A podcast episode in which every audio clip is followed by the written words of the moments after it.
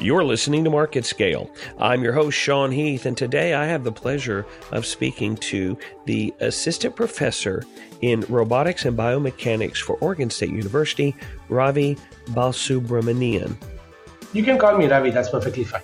Do me a favor, if you would, give me a little bit of the background of what is it about academia and this particular field of robotics and biomechanics that really has your heart. Okay. Um, that's an excellent question. Um, um, I think uh, me as an educator and a researcher, I keep uh, uh, always getting back to the point about why I'm uh, why I'm doing this. And the basic, uh, uh, the fundamental reason for this is we want to expand the body of knowledge. Um, so as um, as a whole society, as a, as the, as the whole world, we all uh, together we all have shared knowledge, and it's because of the shared knowledge that uh, uh that the world keeps moving forward. Um, now, uh, uh, now and then, somebody will discover something new or invent something new, and that is based on that person's own special ability of having an insight into how the universe works or how technology works, to be more specific.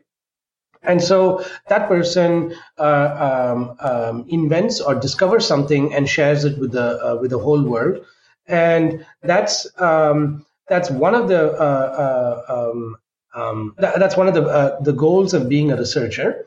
Now, if you're an educator, now uh, it's not just you who is inventing or discovering things, but you train somebody else also to be able to uh, invent and discover. And that is actually a very um, satisfying process, sometimes even more satisfying than one uh, oneself actually discovering, uh, um, you know, or inventing something when you actually enable somebody else, like your student, to find something out.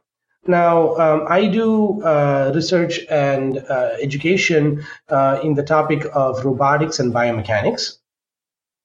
Um, robotics, um, I'm sure most of, uh, of the people are aware, uh, it is about uh, building and building intelligent machines and that assist um, um, um people uh, whether it is in manufacturing or whether it's at, uh, at homes or whether it's in the surgery uh, room.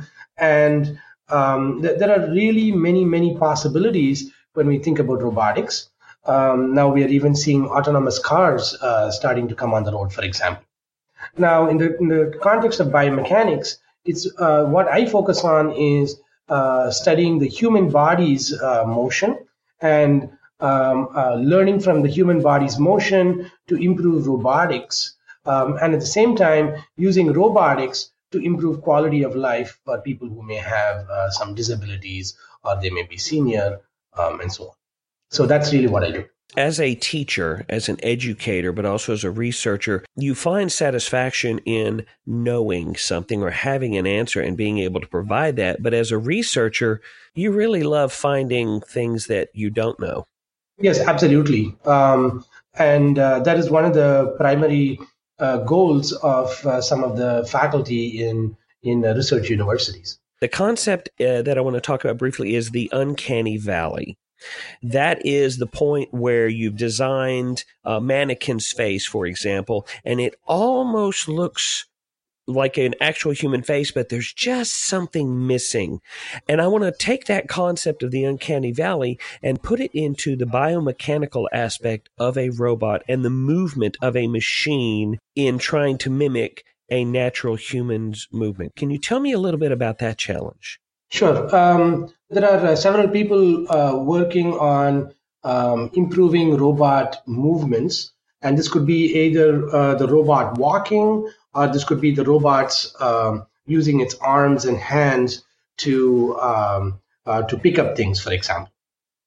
Now, um, I uh, I don't personally work on uh, uh, robotic walking, but there are several others uh, working on that. And the goal there is um, instead of very staccato and very jerky leg movements, um, people are trying to design machines and um, algorithms that work with those machines, that is software that makes the robot walk much smoother and more efficiently like a human. Um, now, in the context of uh, um, uh, robots using their arms and hands to physically move things around, uh, that's called robotic grasping and manipulation. And um, I work in that domain uh, with another colleague of mine, Cindy Grimm. And the goal there is um, how do we get robots to pick up things um, on, let's say, our office table or our dining table, or uh, you know, bring us a drink um, uh, in uh, in a manner that a human would do it, so that now when the robot uh, brings that cup towards a human, the human is not scared by the movements the robot is doing, and uh, rather it's um, much more natural. And as soon as the human um, grasps that cup, the robot lets go, but not before that. So those are some of the things that uh, people work on to make uh, uh robots uh, um, walk and uh, function like humans in our daily environments. What have you found to be the biggest challenge in trying to translate a biomechanical movement into the robotic deployment? Um, um, I, I, can I can try to answer that question in this in the context of robotic grasping and manipulation. Okay, so um, um, it is while robots can have cameras to observe objects, while robots can have um, accurate um, you know motors uh, to move their arms to let's say within a millimeter of where the finger should be. Um, the problem is um, we don't know exactly how to deal with that physical interaction at the point of contact.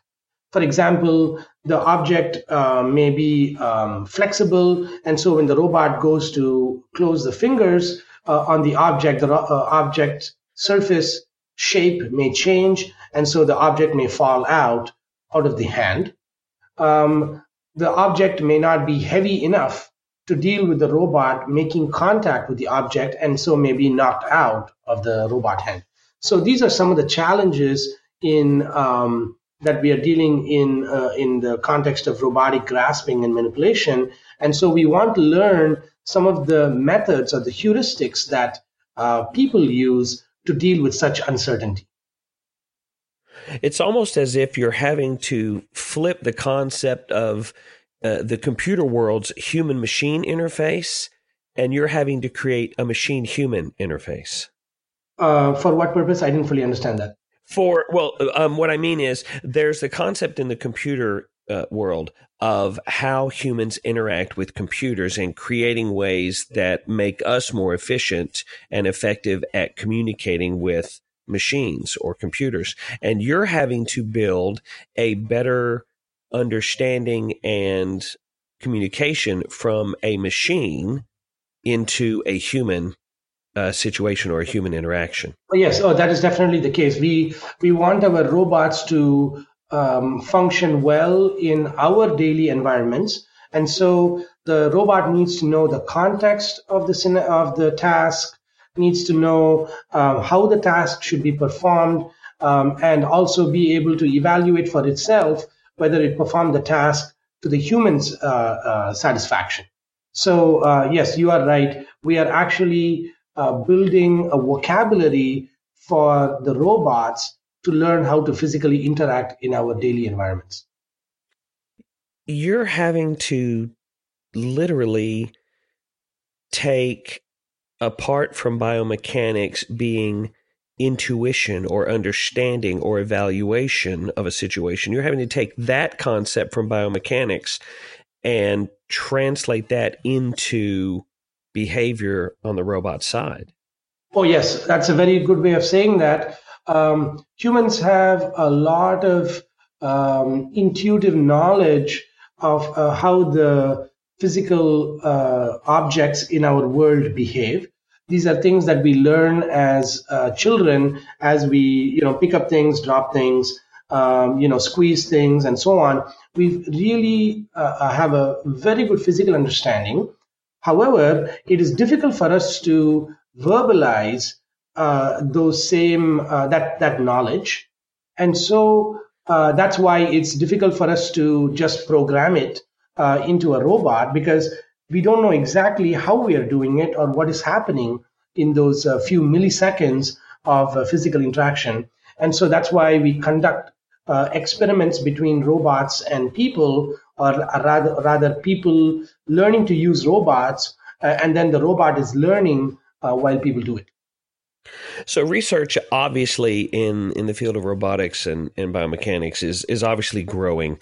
Um, do you find that with the evolution of materials that you're able to find even greater horizons within robotics and biomechanics? Oh, absolutely. There's been a um, in in historically uh, people have built robots with uh, you know um, uh, aluminum uh, screws and bolts and um, um, gears and so on. And these are all fantastic materials, um, very uh, very strong, durable, but they're also extremely stiff when you build a robot. And so so this not uh, this aspect of well this uh, this person for example is walking in a very robotic manner comes from our um, idea that robots are very stiff uh, um, um, you know uh, machines now there is a push towards what is called soft robotics. So instead of using uh, uh, screws and bolts to uh, build joints, uh, which are very stiff, now they're using polymers or like soft rubbery plastics to uh, construct joints um, so that now the robot is much softer. Now there is a trade-off when you do that. When the robot is much softer, um, it's not as precise, but uh, the advantage is that now if the robot bumps into some uh, uh, bumps into a person or another object, the object is not hurt um, or damaged. Um, um, and, and, that way, materials really are helping. Now, and just to just to kind of clarify a little bit, there are several different types of things that can be correctly classified as robots. As you mentioned earlier, a machine that is performed, that is created or, or built to perform either a task or a set of tasks within a given discipline, as in, for example, you mentioned being able, uh, food service. Uh, so let's say that would be in uh, like a butler for example, or a waiter or a waitress uh, type of robot. You also have robots that work on, for example, on assembly lines, uh, building cars or or separating certain pieces of wood in a lumber yard, or you could technically even call an egg sorting machine a type of robot, couldn't you? Absolutely. Um, my um, perspective of or vision for uh, robotics is it's any machine that senses thinks, and acts. So uh, any of those examples that you gave uh, would be a robot as well. Um, for example, even the cruise control uh, in your car is something that senses the speed. Then it has it thinks about how to uh, correct for that um, difference in speed between the current speed and the and the target speed, and then it's able to act. And so it uh, closes the loop and then gives the gas or uh, removes the gas uh, as needed. And so that would also be a, a robotic uh, control system. And so, uh, yeah, the, my perspective of this is pretty broad. So as we as we've seen, robots are are they're starting to appear uh, more in our daily lives. They're they're coming to the consumer area. One thing that I find very interesting is the concept you've taken behaviors from human biomechanics and uh, them into a robot. But let's go the other direction. Do you see a time when we can actually take a robot and incorporate it to assist with something biomechanical?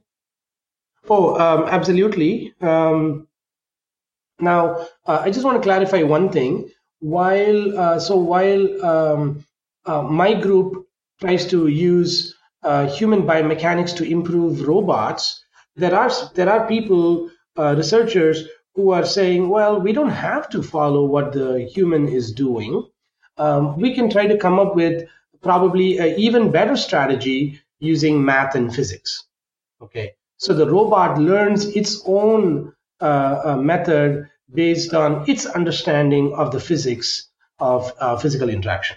So it doesn't have to be inspired by humans. So that's the first point. The second point is you. Uh, second, the, the main question you asked was, well, can we uh, use robotics to improve uh, human biomechanics?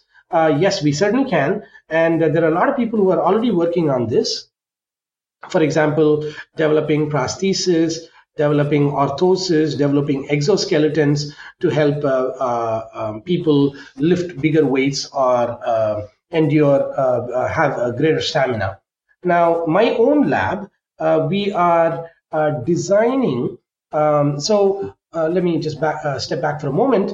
Um, in my own lab, um, um, all these gears and pulleys and mechanisms that we use for robots, we are now making those same uh, mechanisms biocompatible and putting them inside the human body between the muscle and the joint so that now you can re-engineer the mechanics of movement and force production inside the body. Okay. So while prosthesis, exoskeletons, and orthosis are outside the body, we are designing something that re-engineers the mechanics inside the body. And another plus point of uh, what we are doing of these implants is that these implants do, uh, um, do not have any motors, uh, no electronics, no power required, and no control signal required. And so they're completely passive. Um, and so now you can just put it inside the body, just like a joint replacement, but still get uh, use the patient's own muscles to improve the strength of your joints, for example. I'm trying to get my mind around that concept, so bear with me just a moment. That is absolutely mind boggling. Thank you. we are uh, really excited in doing this. This is about um, um, taking the, the patient's own muscles and making them stronger by hooking up those muscles to mechanisms um, like gears and pulleys. All this is inside the body, and, um, and now the patient may have a stronger uh, knee joint or a stronger elbow or better uh, hand function. So you're improving the efficiency of a naturally occurring sort of evolutionary process, for example, as you mentioned, the knee joint, hypothetically speaking, and you're actually making it more efficient than it is in its natural state. That's amazing. Yeah. Um, currently, we are uh, focusing on um, uh, uh, disabilities um, um for uh, uh, or yeah disabilities or um, or seniors having difficulties um, moving up. Moving. So, but you could imagine that the same technology can be used for augmentation as well. It's probably going to take me the rest of this day to finish processing all of the amazing things that you just said. But I do want to say thank you very much for taking the time out of your research today to speak with me. Today, I've been speaking with Dr. Ravi Balasubramanian. He is the assistant professor in robotics and biomechanics for Oregon State University. Robbie, thank you so much for taking the time today. It has been really enlightening.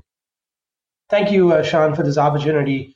Um, um, I'm just um, very glad to have this uh, uh, this time to um, uh, get more people uh, involved in research and education. Thank you so much. I hope you have a wonderful and successful day, and I'll talk to you again soon. Thank you. Thank you for listening to this episode of our podcast. If you'd like to find out more or listen to previous episodes, go to marketscale.com slash industries. And if you have a chance, subscribe to the MarketScale publications for the latest articles, videos, and podcasts from your favorite industries.